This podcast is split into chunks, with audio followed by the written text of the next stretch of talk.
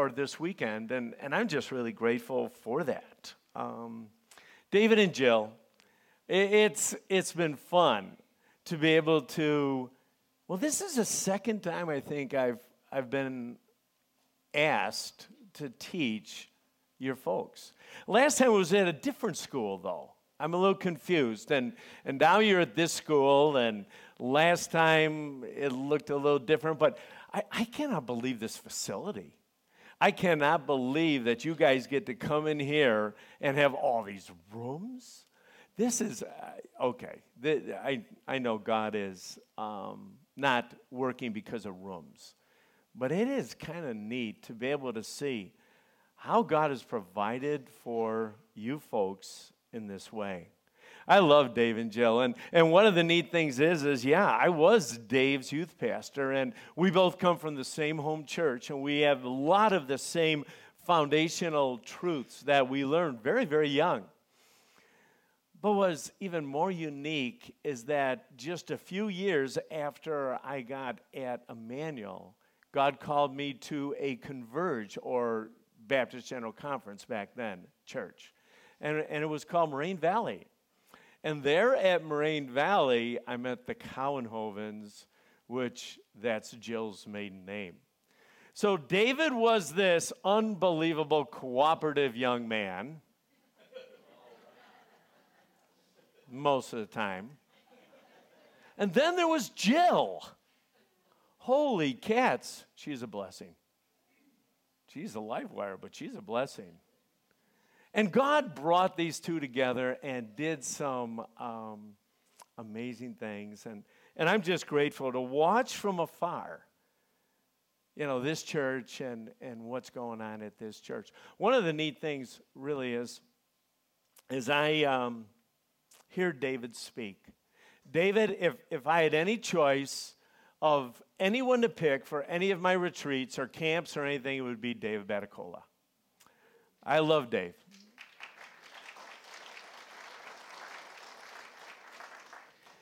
You guys have been blessed, and um, he loves you. He loves God's word. Uh, he faithfully teaches God's word. There's a lot of pastors out there, and I'm so grateful again uh, to watch Dave, to listen to Dave to get him on YouTube. He's an international rock star now. Um, it, it, it, just is, is amazing. I do question some of his theology. No, I'm just kidding, David.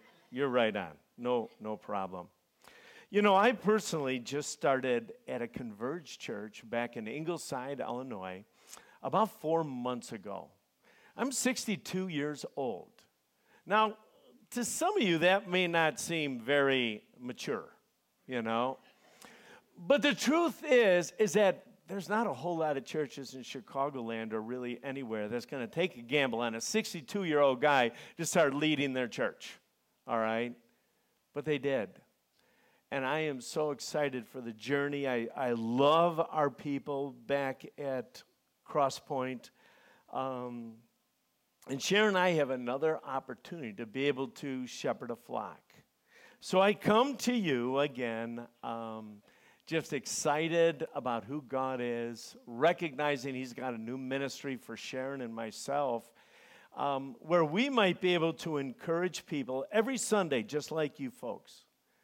Um, we gather to worship, to sing, to pray, to serve, to give, and to open His Word. We're teaching families to be able to know and obey Christ. You know, Jesus came about 2,000 years ago. And to be quite honest, he came in a most unusual way. After a little bit of learning from the scriptures himself, watching his parents model what it means to love God, entering the trades for a little bit, at about 30 years old, he began to gather some men and began to disciple them, work with them, shepherd them. And he began to teach. The Jews at that time didn't expect their king to look like or to act like or to talk like Jesus.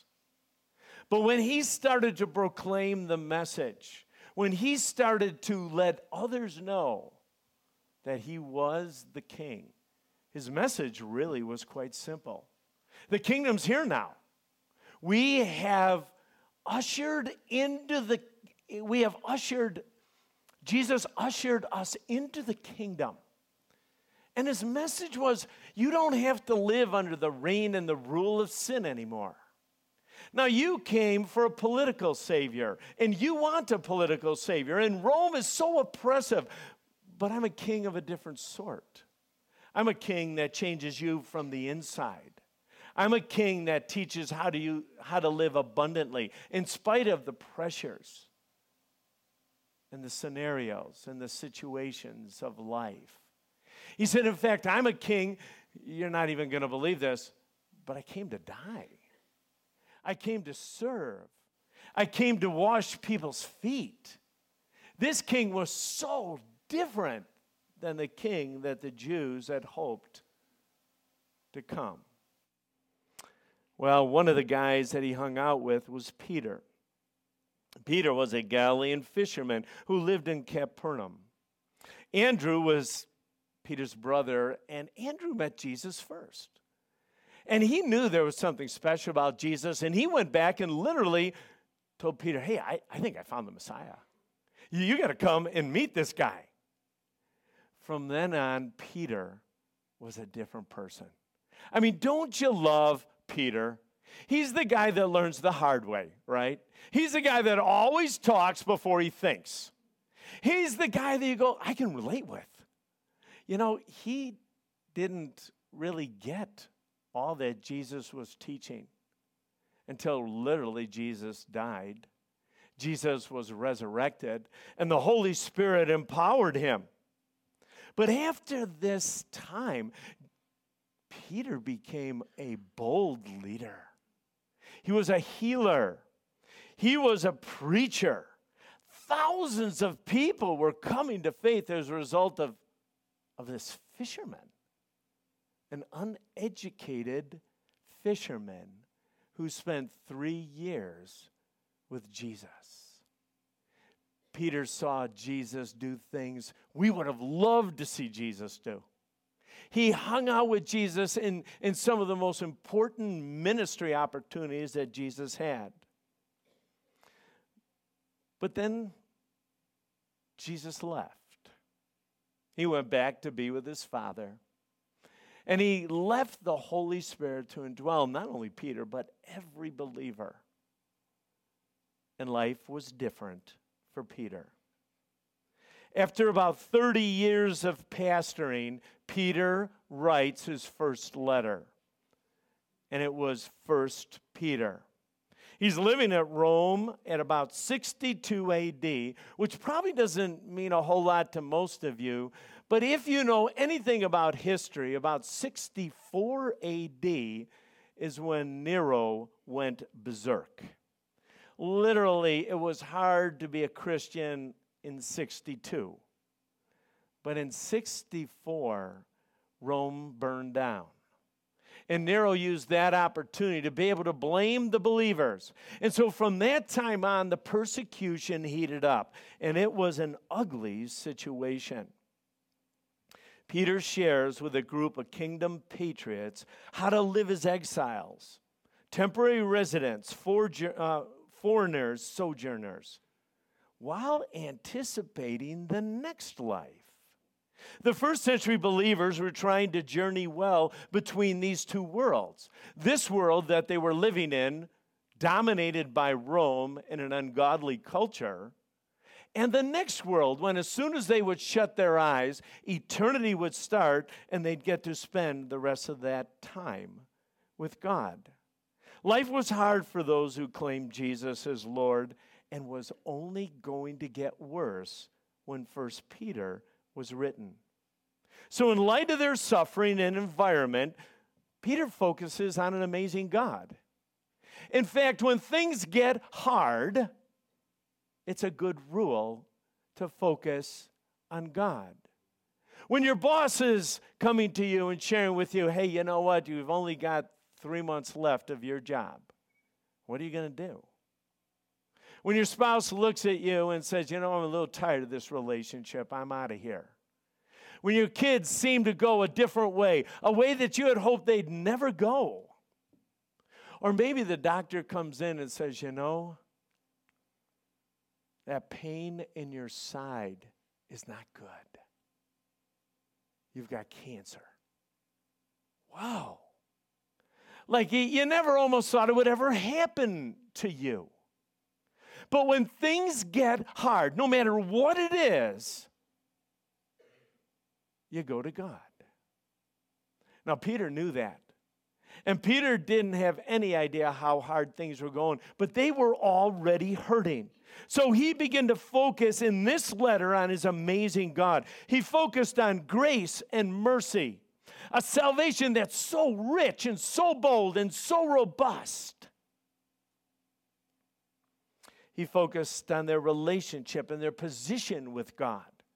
He knew that would get them through these difficult times. He focused on the journey and said, you know what, it's going to be short, it's going to be challenging, and used these terms like exiles and foreigners and sojourners so that they would understand that in light of eternity, their life, whether it be 50 years or 70 years or 90 years, it was so short.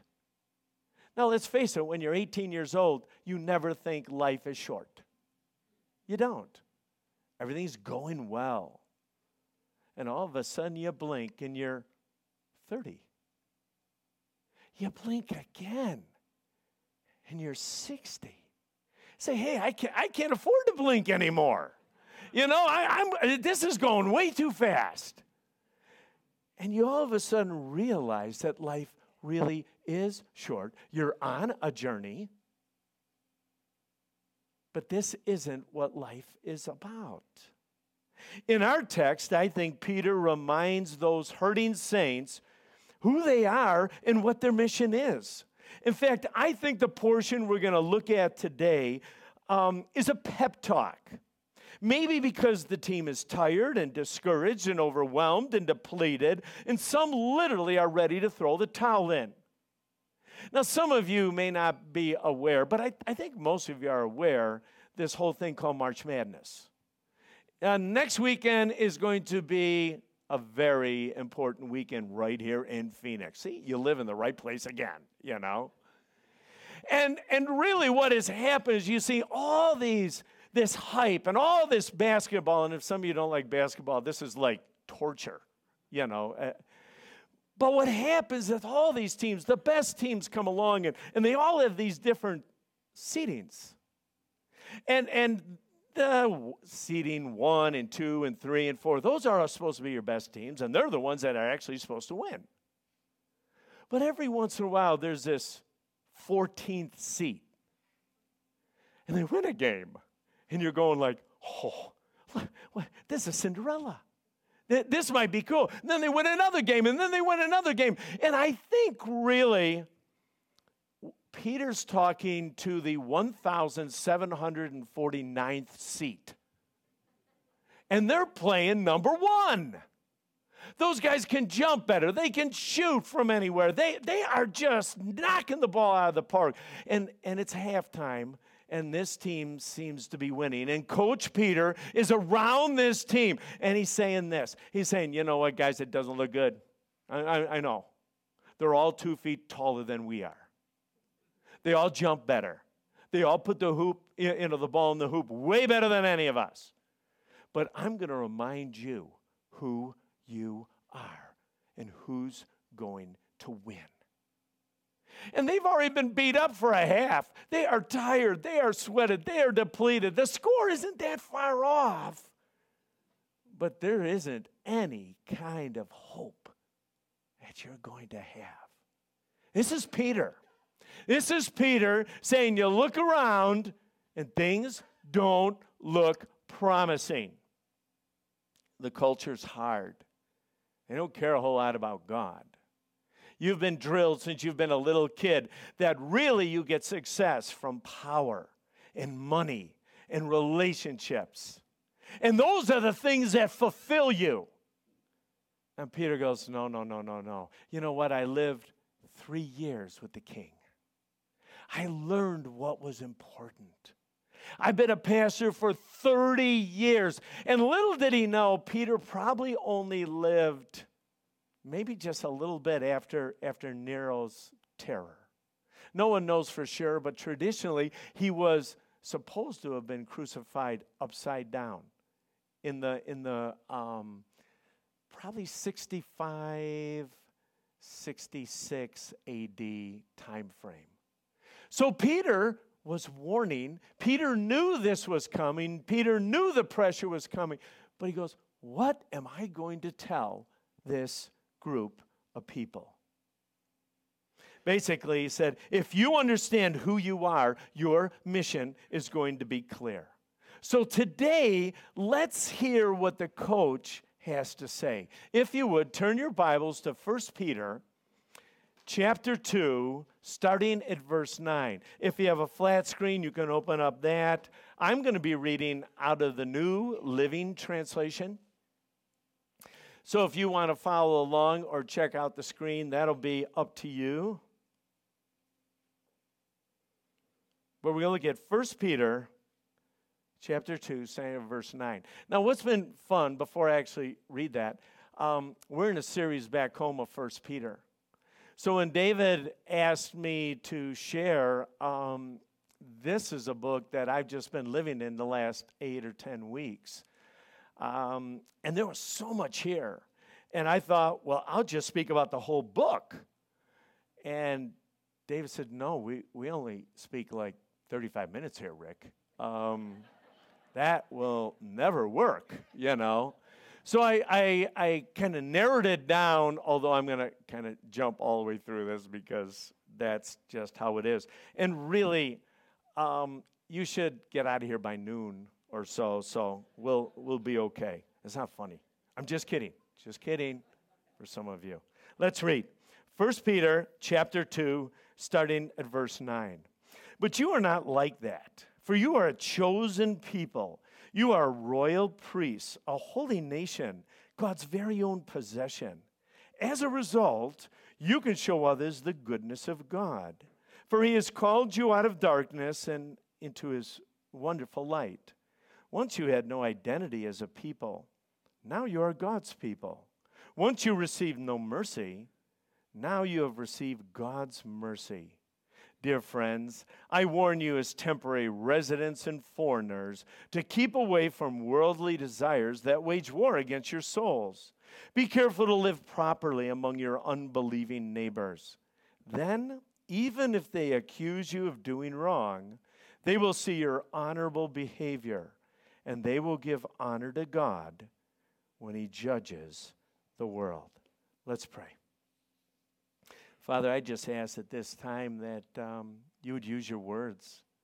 We pray, dear Father, in spite of not being a beat up basketball team or living 2,000 years ago, that your word would be powerful, and that your word would transform us from the inside out, that, that we would leave hopeful, that we would be encouraged because we can focus on you. God, give us grace. I, I pray, Lord, that there's nothing that I say distract from what you want to teach us today. In Jesus' name, amen. He starts off saying this You are not like that. Well, if you haven't read through the book, if you didn't see the first or, or the verses that precedes this, you're going like, what is Peter talking about? Like what? Well, Peter uses an Old Testament prophecy and a metaphor that they would all know. He says, You are not like the ones who didn't recognize Jesus as a cornerstone. Now, we just got through singing about Jesus as a cornerstone. And some of you, again, may even understand that metaphor, but if there's any builders in here, you'll, you'll get it a little bit easier. At least back then, there was something called a cornerstone in every building and it would be the stone that would be set first, and you would align your building according to that cornerstone. Everything would be plumb, or everything would be level according to that cornerstone. So that cornerstone was key. If you did not align your walls or your roof or your floor according to the cornerstone, your building would be crooked, dilapidated. It'd be really hard to build and really frustrating for most of you ladies. The truth is this is that Peter says this is that you are not like the ones who didn't recognize Jesus as the cornerstone.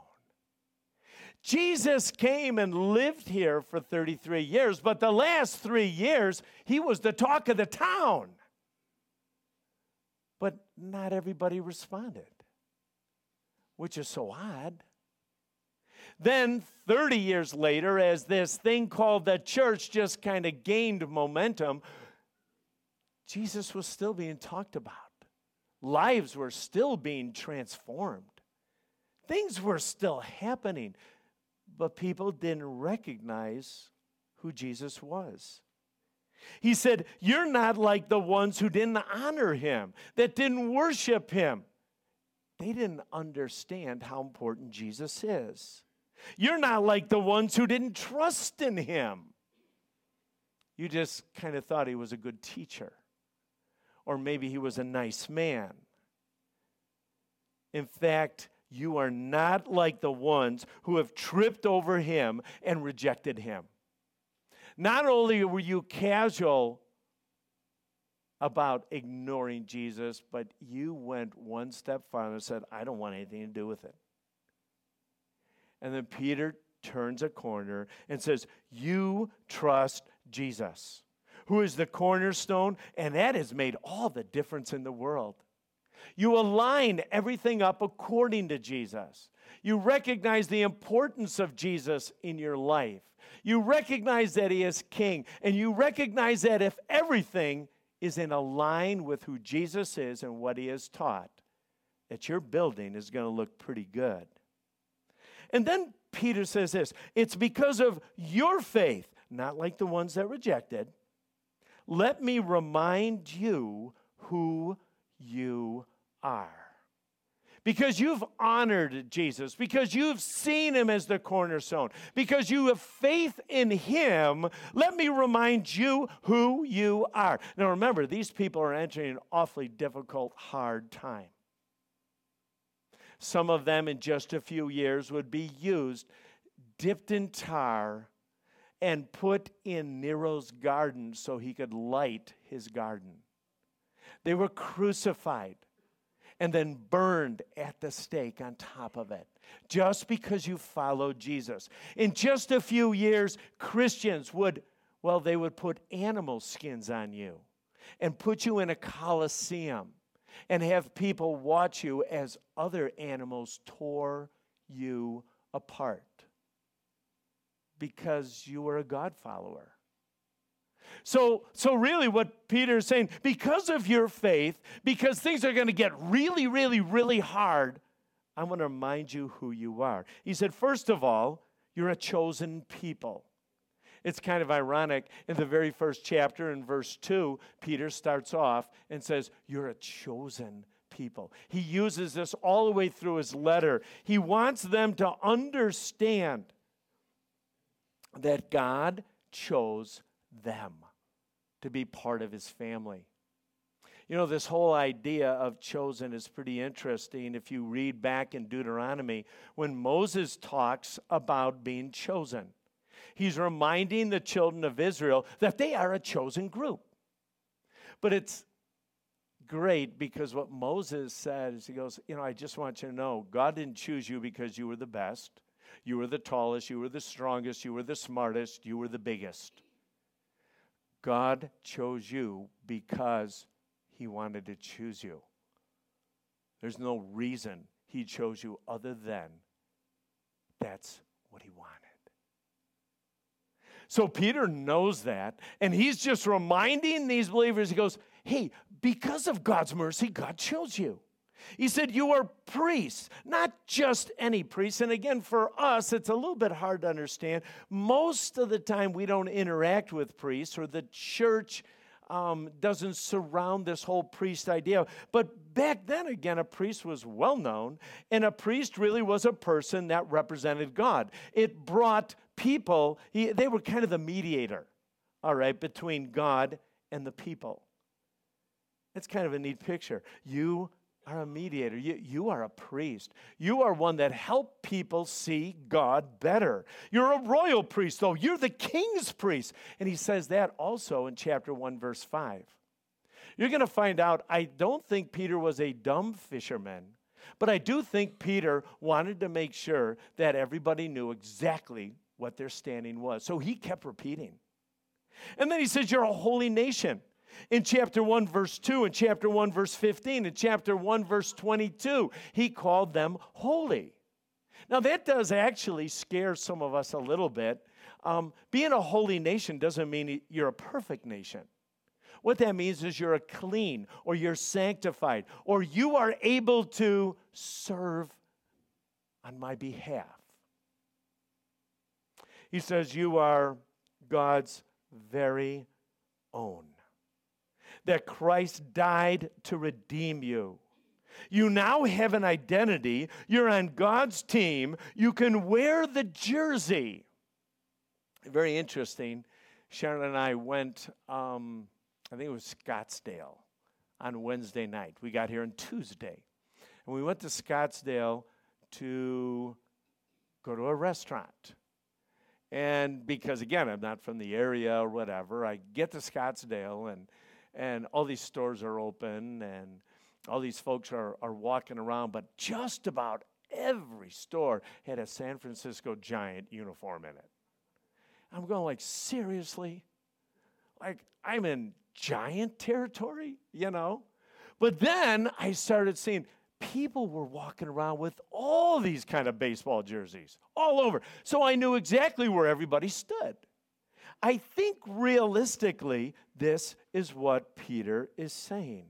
He's saying, You have a special identity. You are on God's team. You can wear the God jersey. Now, realistically, he was writing to a group of people that were probably not, the majority of them were probably not Jews, they were Gentiles. This was actually really kind of cool. So, when Peter was writing this letter to this group of, of folks, of believers in Asia Minor, most of them were Gentiles, and they had not had the privilege of all the Jews in the history and the understanding of who God is. It's kind of saying you came late to the game. You can put on, like, is everybody like a Cubs fan right now? You know? I mean, for 108 years, no one watched the Cubs. But now it's really cool. It's saying, you know what, you can put the Cubs jersey on now. By the way, I'm not a Cubs fan, I'm a White Sox fan. So it's very hard to be that excited about the Cubs. But I think the illustration works here is that realistically, people are really proud to put that Cubs jersey on and probably going to be really proud for like the next 20 years to wear the Cubs jersey. And, and that's really what Peter's saying. He's saying, You didn't have an identity, you do, but now you have received God's mercy. It's offered the all, but you people took advantage of it. So I want you to know that you are a very special group. You know, I wonder if some of us forget how merciful God is. I wonder how many of you are in awe when you drive up to this church and you look through the courtyard and there are mountains up there with blue skies. Rick, are you kidding? That's how it is all the time here. Don't even tell me that. Like, I think the mountains should be there like all the time. But the sun and the beauty and the green and the yellow flowers everywhere. Now, again, I'm new. Everything I see is amazing. But I wonder if sometimes we forgot how amazing God's mercy is. Well, hey, I heard about that when I was five years old. I heard how Jesus died. Man, I get that. But do you get how much God loves you, how gracious He is, how much He has changed your life, how much that, whoa, this is so amazing. He's given you the opportunity to live abundantly now and spend eternity with Him. Do you understand God's mercy? And this is what Peter's saying. You've now received God's mercy. It's, it's offered to everyone, but you received it and you get to embrace it. As a result, and this is where we all started, because of all this, because of who you are, because of God's great grace and mercy, it's been dumped on you. You can show others the goodness of God. He has called you out of darkness into His wonderful light. You are literally able to see God clearly so you can walk differently. You see, so many people in our neighborhoods that we hang out with don't have a good image of who God is. And that's literally because they have never seen God. They don't understand God. They don't know His grace and His mercy and His love and how much He cares. You know, um, I love scuba diving. I, I do. I love snorkeling because it's cheaper, but, but I love scuba diving. And any place, if, if I could go, other than now Phoenix is my now new favorite place to come and visit. But if I could go anywhere for vacation, I would go anywhere where there's water and where there's coral. And, and I could every day just literally go diving. Now, about 15 years ago, I had this procedure called LASIK surgery. And my wife worked for a school district, and her insurance was like unbelievable. So I ended up uh, getting this LASIK surgery where they fix one eye so I can see distance and one eye that I can see close. And, you know, this procedure that cost thousands and thousands of dollars cost me $15. It was kind of cool. So I, after the procedure, I had not gone diving for a while, and I, I really the only thing I ever saw diving was lots of blurry colors. Because again, I was kind of cheap and I didn't get the mask with the uh, you know corrective lenses in it. So the first time that I dove in after the LASIK surgery, I like lost it. I did. I had no idea what God did under that water. And I'm looking at the fish and I'm like, whoa. And the coral and the colors. And like, I think I stopped breathing, you know? And I said, this has always been here. And Sharon looked at me and says, You're such a dork. You know? Of course it's always been here. Well, it was the first time that I saw it. And I honestly think that that is sometimes our problem is that we don't spend time with God so we don't see God very well, or our lives are so busy, or we demean and, and look down on other people that don't honor God very well, and realistically, they need spiritual LASIK surgery. They need to be able to see how big and wonderful and gracious and unbelievable our God is. And, and I think what happens is that Peter is literally saying this. He's saying, You didn't see well. You were in the dark, but once you came to faith, you entered this light, you're able to see God differently. You are a new creation that really is Greek for you got LASIK surgery. All right? So as a result, you were able to see God in a new and a fresh way. You see, you spend time with God and your perception changes. In fact, everything changes. You see Him differently, you understand Him differently.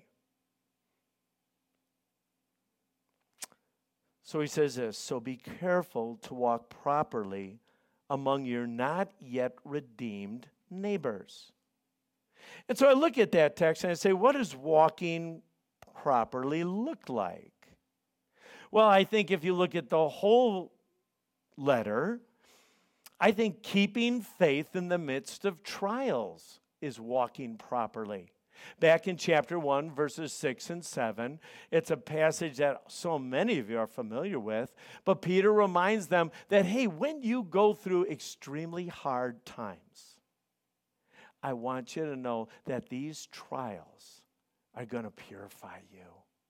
They're going to help you see God differently. You're going to experience God in a new and a fresh way every single morning. His grace is going to be so abundantly clear to you as you go through rough times. And I don't know what those rough times are for you.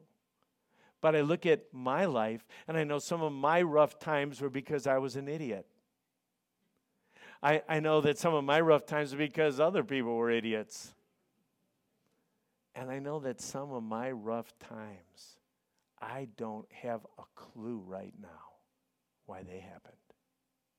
I don't. But I know this is that because I was able to go to my God and because I could trust my God and put my faith in my God, it did not matter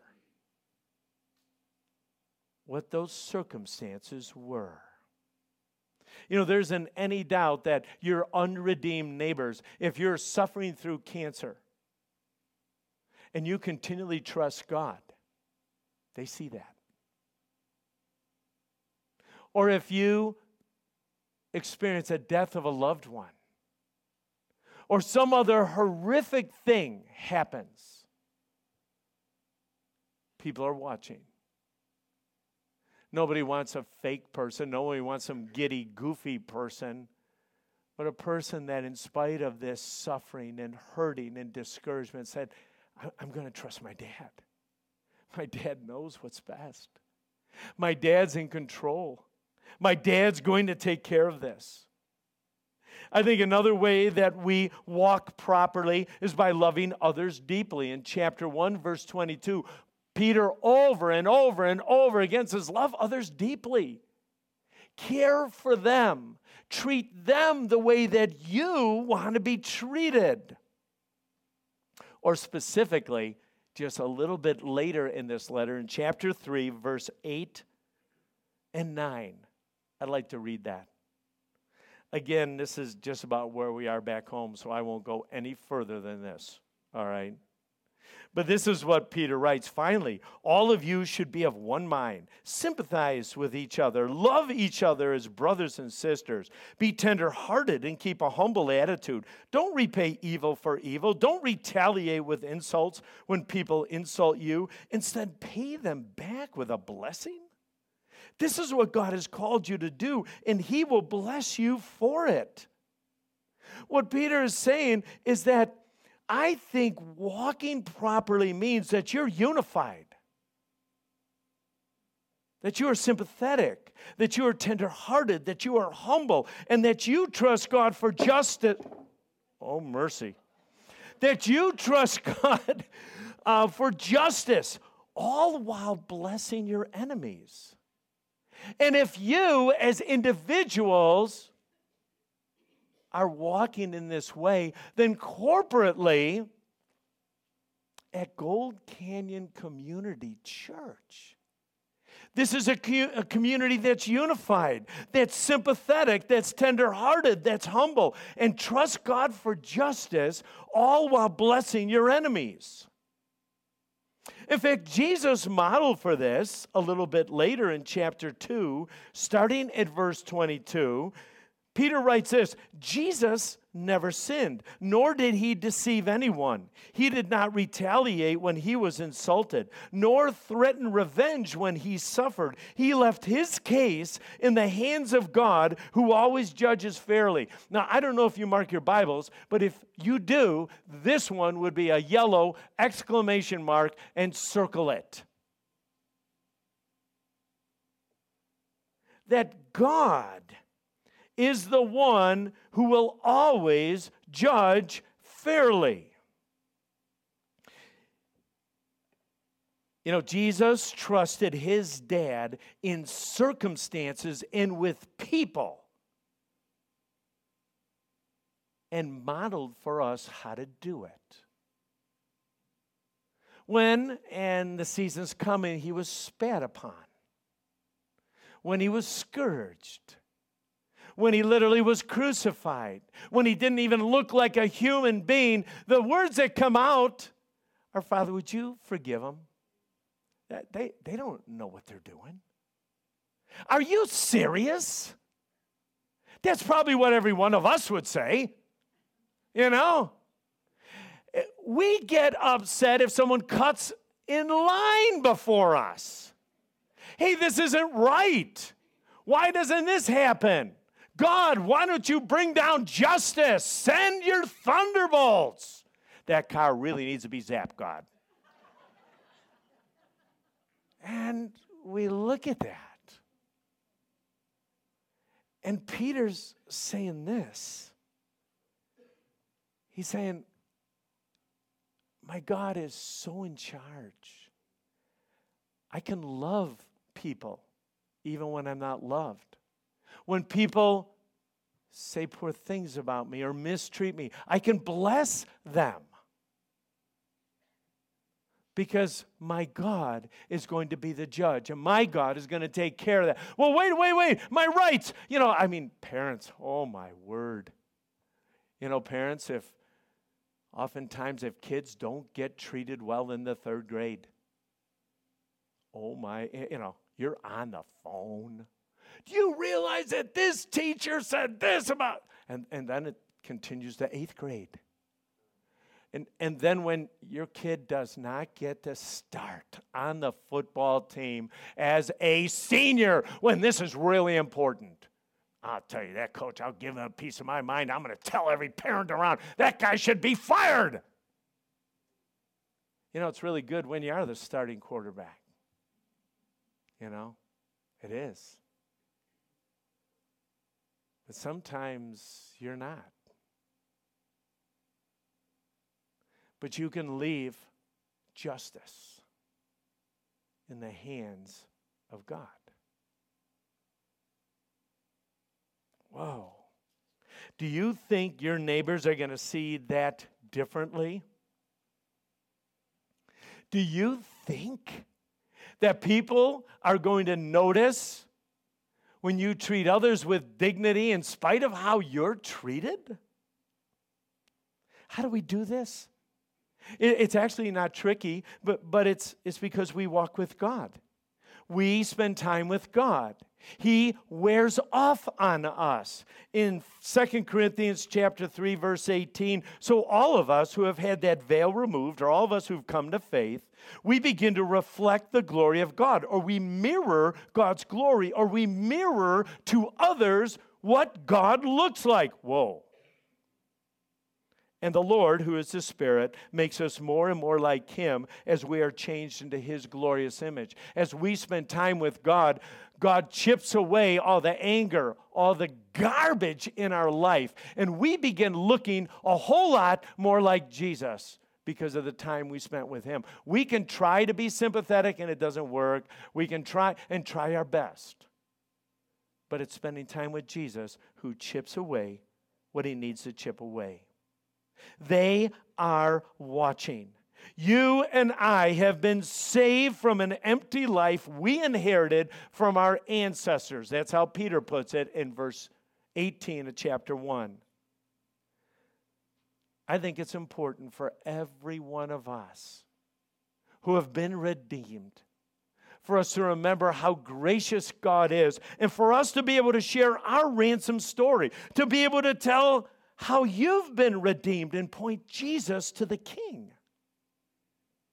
You know, I think the greatest gift you can give a person is to introduce them to Jesus. Some of us choke up. Some of us think, ah, I can't, oh, whoa, Jesus, like, whoa. The only time I hear the word Jesus, it's not that a good time, you know. Um, but for me to bring up Jesus, you know, if people respond to the good news or the gospel, they're changed internally now and changed externally later. It's the greatest thing that can happen.